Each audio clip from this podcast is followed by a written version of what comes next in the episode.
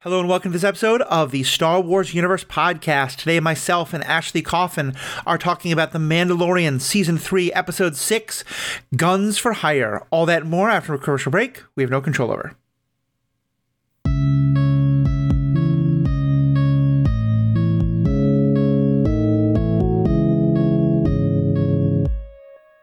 Welcome back. My name is Matthew. I'm your host. And Ashley, it is about damn time that we use our kung fu skills as pandas to talk about this incredible episode, or at least a very special episode of Mandalorian. How are you doing? And what'd you think of what we saw tonight? I really did love it. It was a lot of fun. We had a lot of guest stars. It was a very star-studded red carpet event. And I was there for all of the people. Like, you can put Jack Black in absolutely anything, and I will be happy. He's my favorite. Yeah. And he did not disappoint. It was, a small role, but it was fine. I wouldn't have thought of Jack Black and Lizzo as a great couple, but then once I saw them on screen, I was like, yeah, totally. No, of course, they're perfect for each other. Perfect. Like, this is so good. And I don't know how many acting things Lizzo did or has done, but, she was fine. She did good. Yeah. Yeah, it was This was a weird episode because I thought there was a lot of kind of like silly, campy, as someone described it, this is the campiest episode of Law and Order that you'll ever see, which I did think the Law and Order part of it was pretty good. And then we got some like incredible character development at the end. Yes, we did. Which, as Bo-Katan stands, I think we're kind of happy with, but we'll have some thoughts on. There's some complications to be sure. But just like, I don't know. I love that Star Wars is something that, like, when I was a kid, I don't know if you had this too, there was still definitely the sense of, like, the older actors, the people in Hollywood, they still kind of looked down on it. And it was like, maybe they're going to be in it. Alec Guinness, who played the original Obi-Wan. Grumpy Pants. Grumpy Pants. He very famously, like, hated that he was doing it. And now we're at a time where I think, like, most of the actors who are in their like 20s, 30s, 40s, even 50s grew up with this stuff. And even older, as we saw with Christopher Lloyd. I was like, oh, right? My God. I mean, Christopher Lloyd's in this too. Doc Brown, I know Jack Black is a huge fan. I think I remembered something about Lizzo being like, Grogu is so cute, I just want to hold him. Well, she got her fish and he loved her. Yeah, back. Just like, it was very cute. It was very fun. So just to remind those who don't know the story here, basically, for those of you who know role-playing games, this is the pure definition of a side quest. Yeah, I love a good Mando side quest episode, though. I don't think that's filler. I think it's very different, and I'll talk about the definition in a bit. But, there's something that they need, and in order to get the something they need, the people who have the thing they need are like, cool, but you have to do this favor for me first. If you played World of Warcraft, you've played any of those role-playing games, you've played any of those kind of games, this is a thing that happens a lot. Dungeons and Dragons. Yeah, exactly. Or just video games. And frankly, especially in television shows, I think it kind of helps. I think if everything is always just the main plot, then that should be a 4-episode series, probably. It's hard to sustain that. I didn't mind this. I thought it was great. So they get to this planet, the Duchess, I don't know if Jack Black's the Duke, but he's her consort or whatever. The two of them are the rulers, and they're having this problem. The Mando and Bo-Katan go off to solve the problem. Because they're able to solve the problem, they come back. Lizzo and the Duke are like, great, this is awesome. Christopher Lloyd helps them on the side quest, and they say, okay, so we're now going to give you access to go talk to the Mandalorians. And then Bo-Katan and Din get to talk to the Mandalorians. And that's where, again, there's this great scene where it's mostly the Mandalorians who Bo-Katan, almost was the leader of, but couldn't because she couldn't get the Darksaber. They're led by this guy named Axe. He kind of doesn't really trust her leadership to begin with. But Din is really able to kind of be like, no, this is the person who should be your leader. He gives her the Darksaber. She claims it. She acknowledges that this is who she should be, and the Mandalorians say yep, you're our gal. When that fight happened a couple episodes ago, I absolutely thought that. I was like, and not only did she hold it, she wielded it perfectly. She didn't have any of the tribulations that he did. And I was just, when he started to say it, I was like, oh my God, oh my God. And I don't even care that this has become like the Mandalorian / Bo-Katan show. I am so here for it. I really am. Just first clarifying. So what Ashley's talking about there is, if you remember the episode with basically the Russian nesting doll of techno droid thing, it was like the spider monster and the side of spider monster inside a smaller one.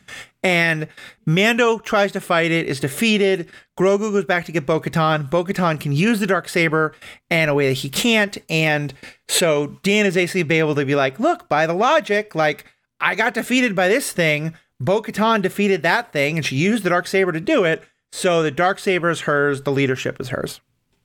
And let's kind of, we can go back to the fun campiness of it. Let's kind of dive into that. So one of the things I'm seeing online already is this attitude of like, oh, so is the Darksaber meaningless? All this, why do we get all this buildup? Why do you think it worked? I worked in terms, not in terms of like, why did it work in the story, but like for you as a viewer, like, why did this feel satisfying? Well, I've been on her side since we met her, and not watching the Clone Wars or being attached to her in any other way.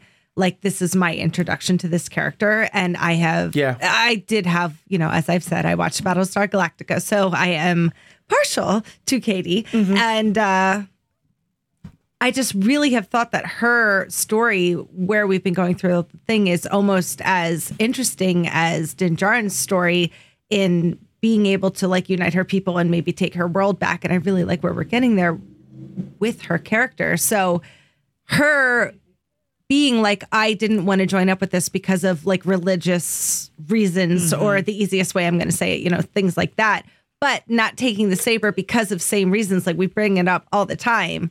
At some point it's like, just get over that and take it. Yeah. He's we're there. And I thought that her actually winning it back is so much better than her just taking it back or them having to fight. 'Cause I didn't want to see them fight. I didn't want to. Yeah.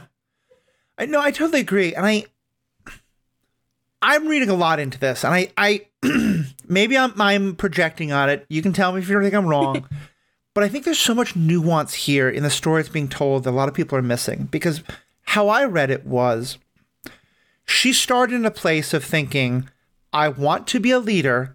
If I have the Darksaber, then I am the leader, which is it is what was the mythology, but it's a fairly flawed one, you know, and is in some of the stuff that you haven't seen, but that we've talked about, like Darth Maul, you know, one of the most evil by some definite. Yeah, by most. I mean, he's pretty horrible person. Okay with that. Pretty horrible person. Yeah, exactly. Like Sam Witwer makes him very sympathetic in some ways, but he's still pretty awful.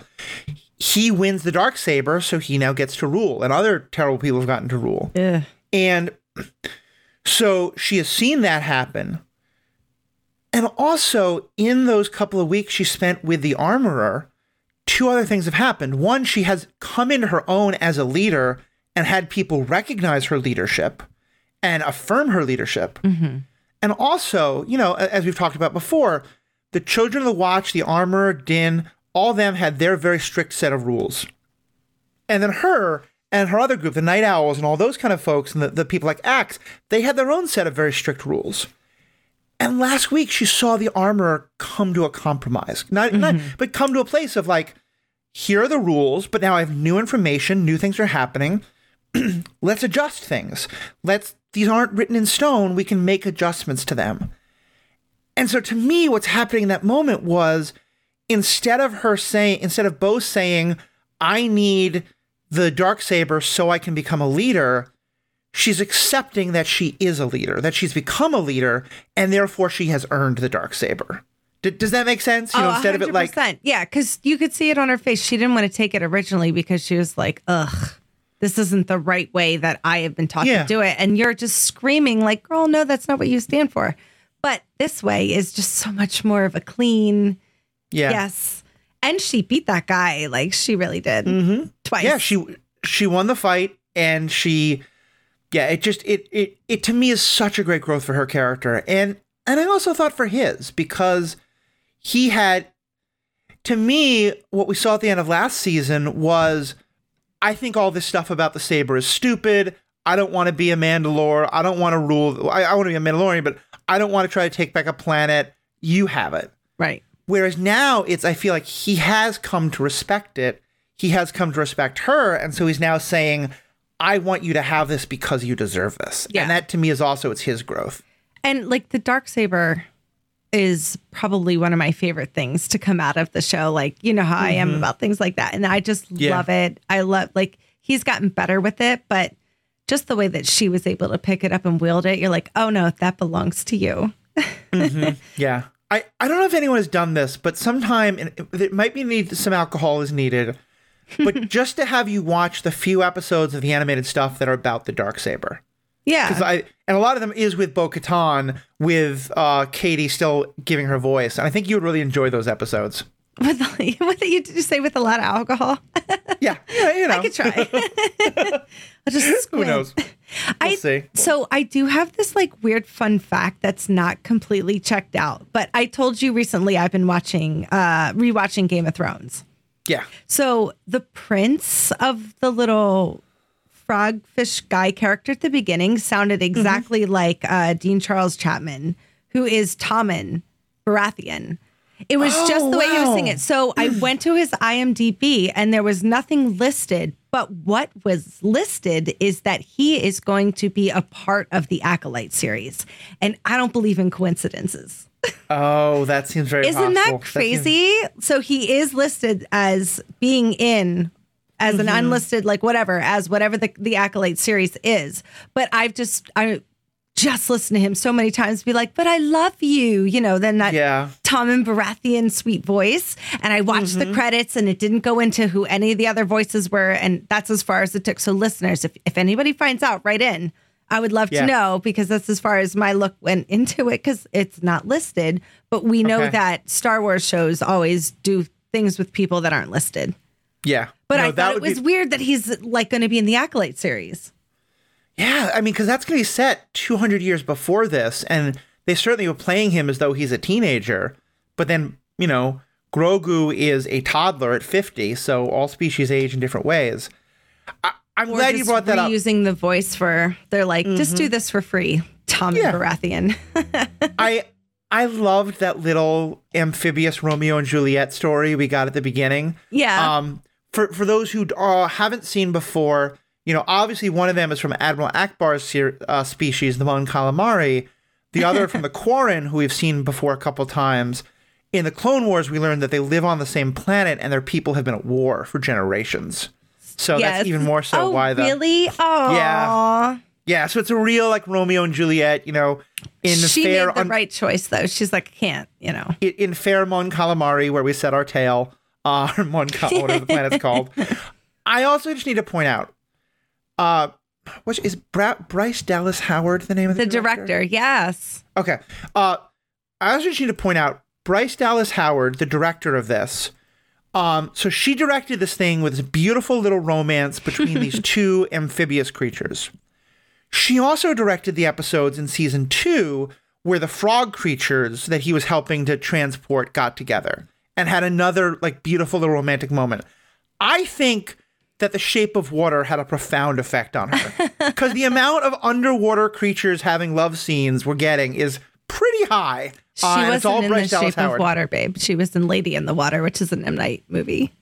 No. I'm just saying she watched it at home and was like, I need fish to have romance, you know? Like, it is cute.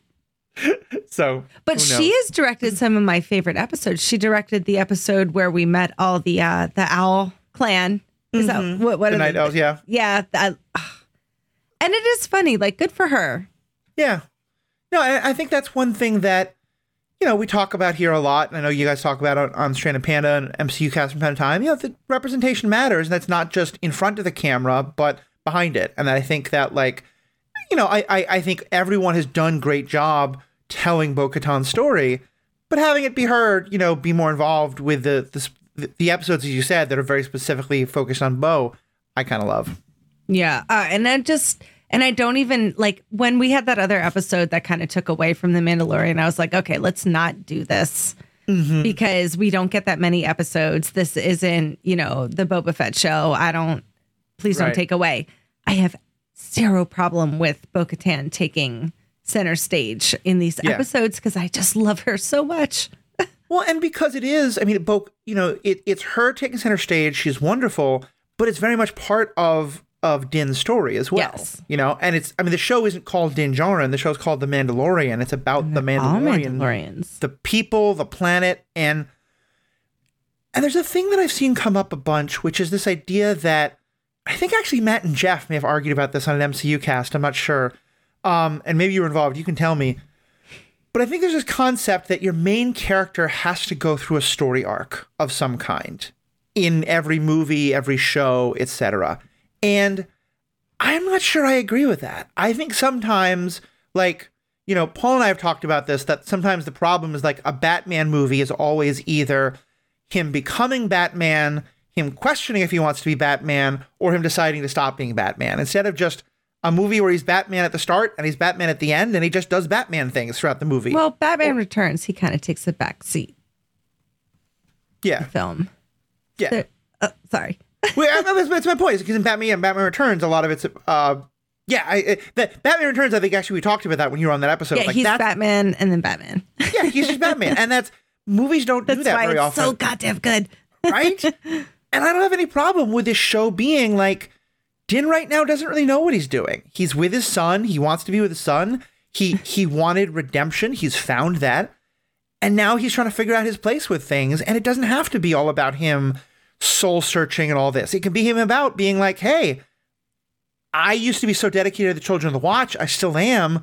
But maybe there's this larger Mandalorian cause I can be dedicated to. I don't know. What have you felt about sort of Din's evolution, his story arc, such that there is one in this season?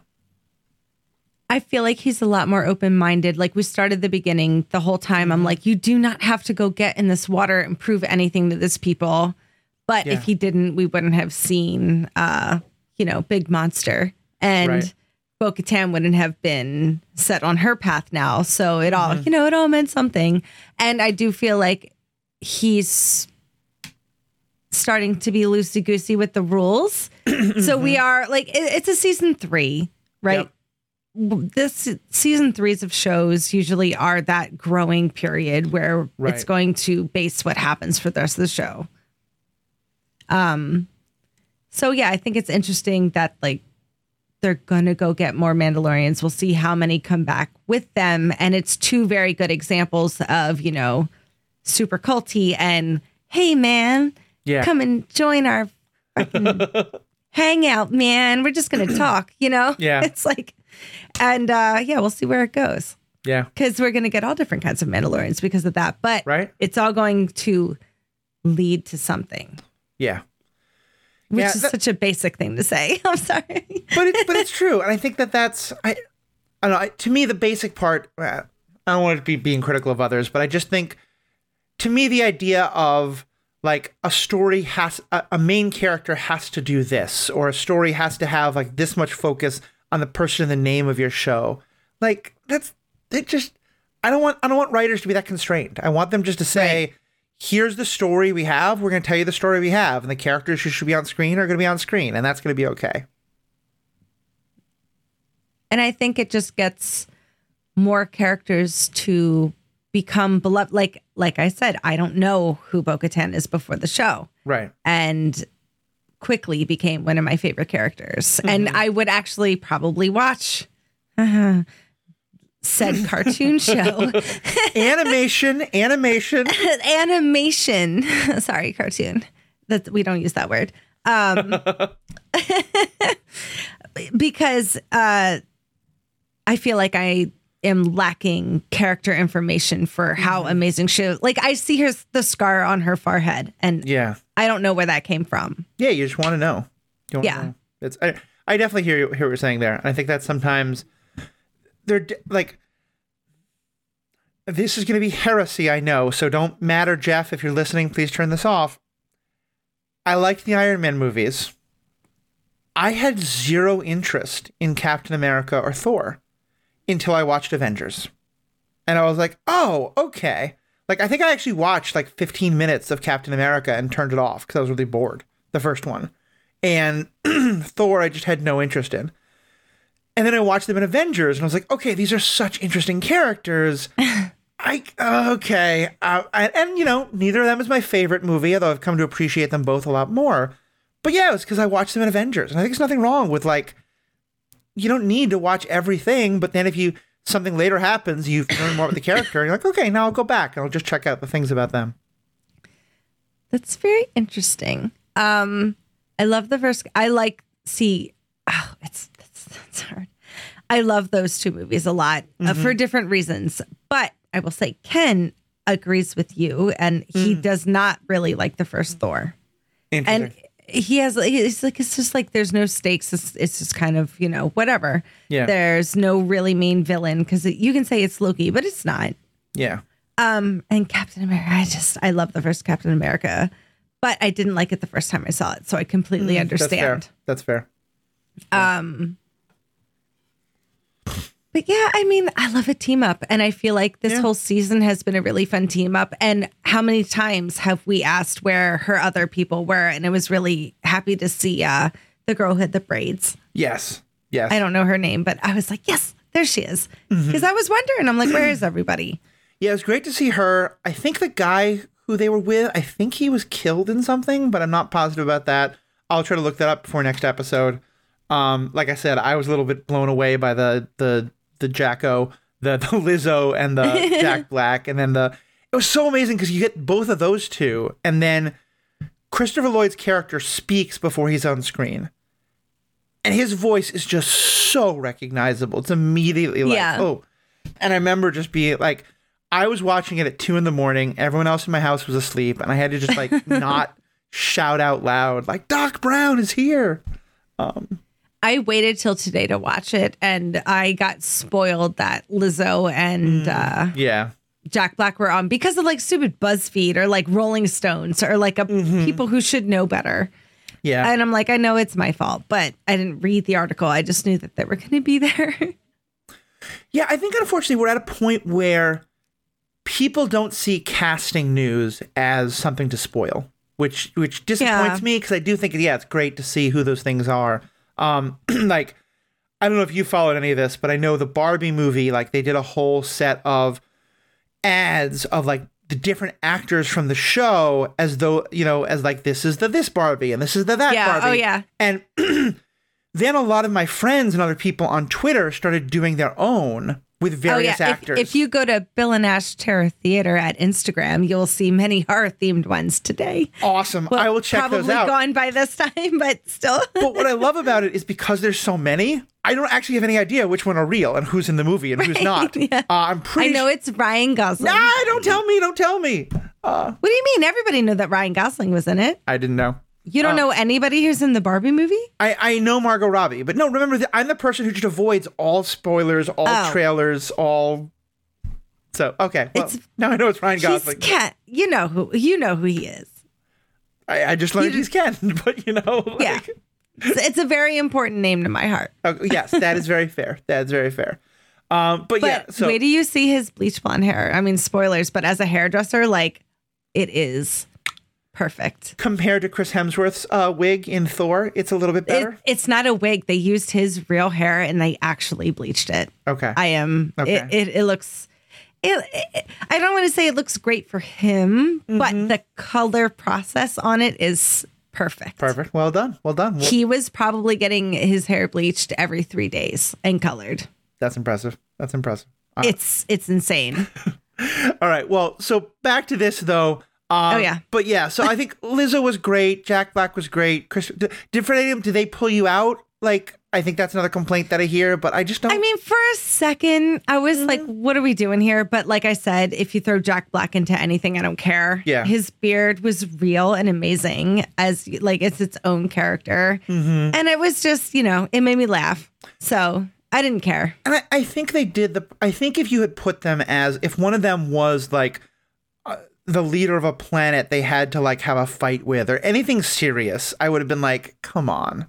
But it makes it sound like they're going to set them up to go back there at some point, because they're like, you can come here at any time. Yeah. And they're always in trouble. So having a place to go to. Right. And like, yeah, like having Jack Black and Lizzo there for that. It just, If they had been anything more serious, I don't think it would have worked. But for this episode, and where it was so campy. Grogu got knighted. Made no sense whatsoever, but I didn't care. No, it was so good. Didn't care. It was cute. Yeah. He waved bye. Yeah. My favorite thing that Grogu does is wave bye. Wave bye. Yeah. Oh, my other second thing besides the Darksaber of my new favorite thing from Star Wars is that the droids get drunk. Yes. Yes. We did see some great droid stuff in this. God. I will say that's perhaps the one thing where I was a little, well, okay. First of all, I kind of almost blocked this out to not talk about because, you know, you haven't listened to me talk about the animated stuff. I find the phrase that it is just two words that both have the letter R to begin with them. The Roger that battle droids say. Roger. To be so horrific and awful. And I hate it. And so when I saw a live action battle droid again, I was like, I had my hand over the pause button. I was like, if you say Roger, I might be like, Ashley, you're on your own. I'm not watching this show. But they didn't give us a Roger. Instead, they gave us the battle droids. And watching Mando just be like, I'll find out who they are. Kick this one, kick this one, kick this one. I felt a little bad for the battle droids, but like it was hilarious to watch. They're all very sassy. Yeah. Like all the droids had a very sassy attitude. And then I wasn't expecting that one to be cool because it was definitely very sassy at the bar. And then it's like, no, we all don't want to get typecasted. Mm-hmm. And it was a little nod to us, like we should be worried about what happens when we let if we do AI and we let AI take over our lives, or even thinking about the internet and taking it away from us, society would collapse. Like I see you, Star Wars. I see you putting your little, you know, which but I it think needs to be discussed. It's scary. Which I think is a little why that one scene felt a little off of like, hey, look, sentience is sentience. Droids are people. We should not just be laughing at them. Oh, look, Din Djarin's kicking all of them. Isn't that funny? He's just kicking. But it was really funny. And knowing how much trauma droids have caused him, like made his line of like, go ahead. He dislikes droids. He really does. He really does.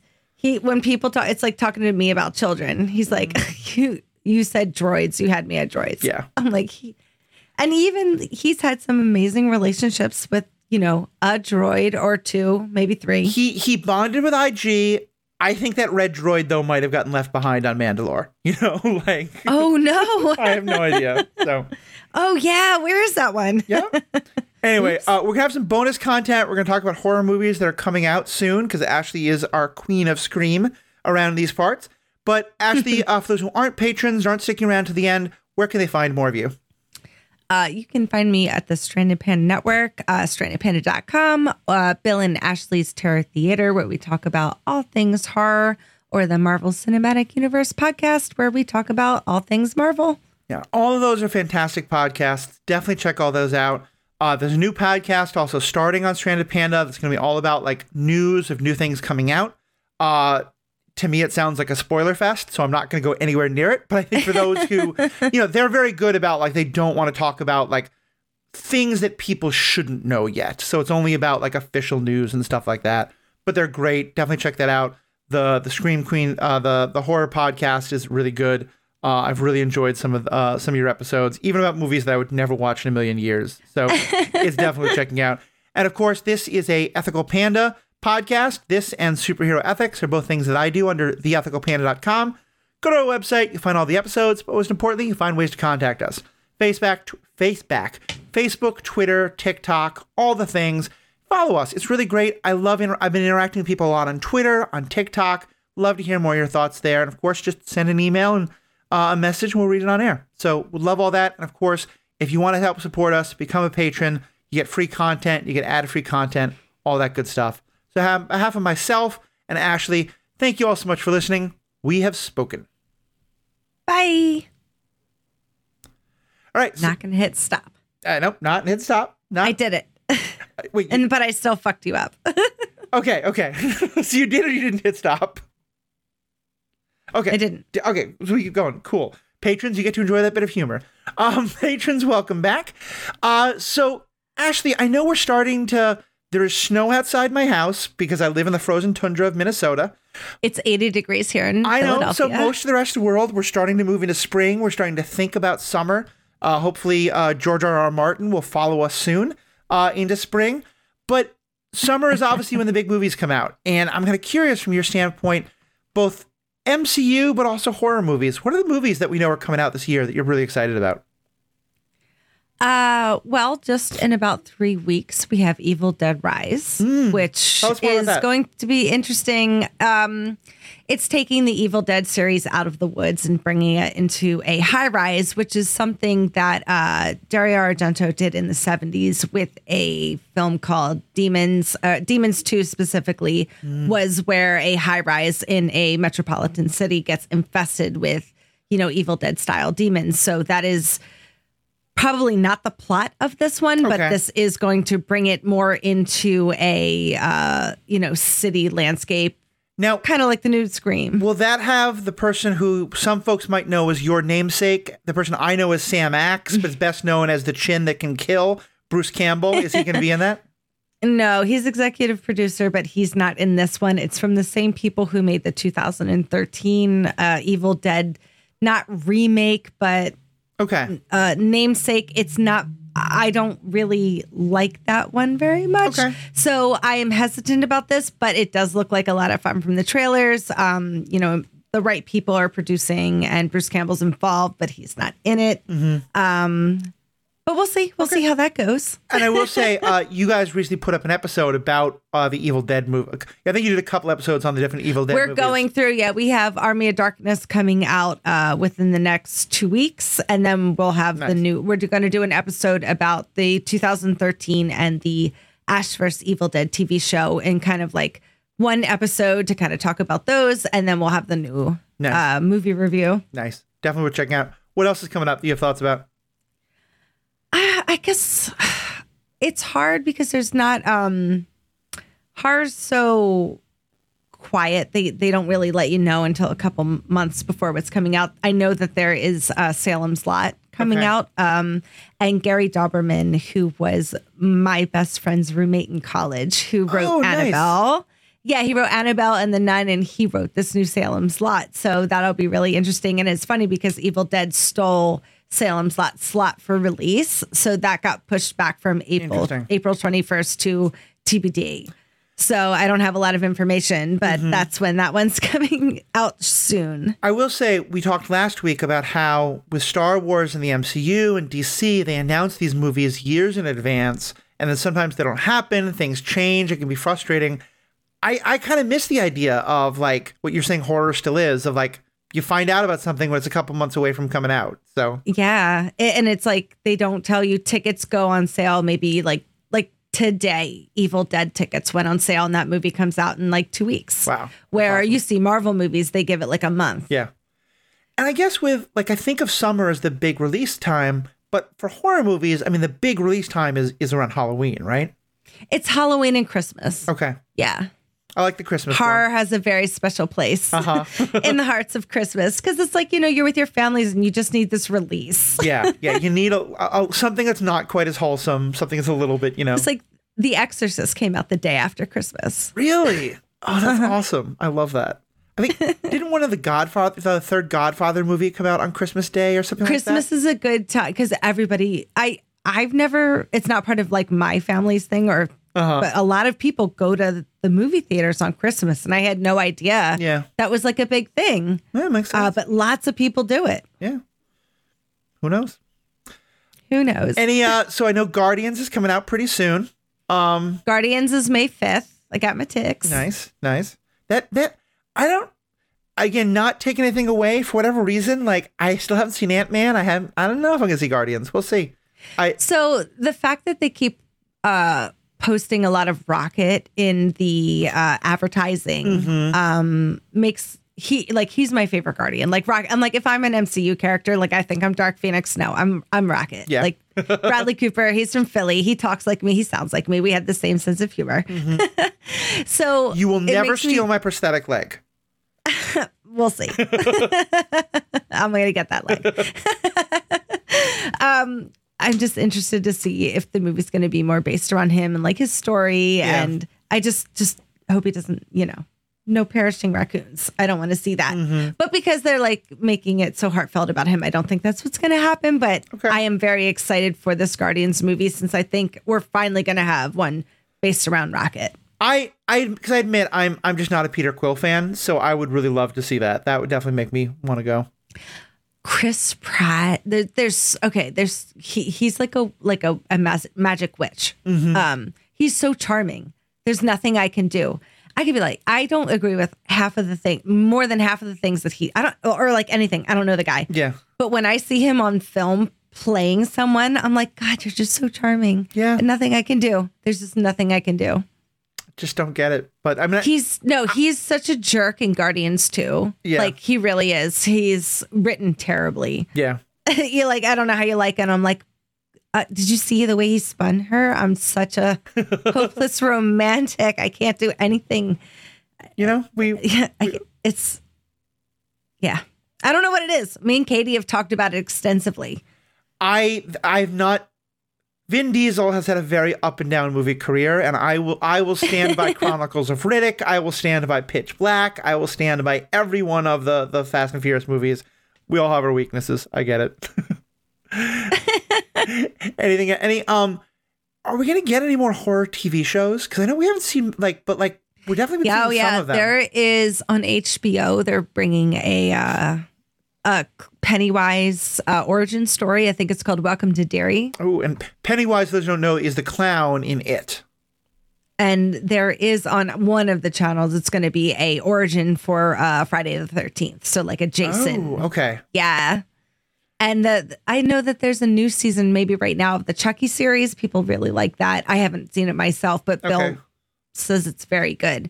But yeah, so horror's definitely, we ain't going nowhere. So we got Friday the 13th and Welcome to Derry, I believe is the city. Mm-hmm.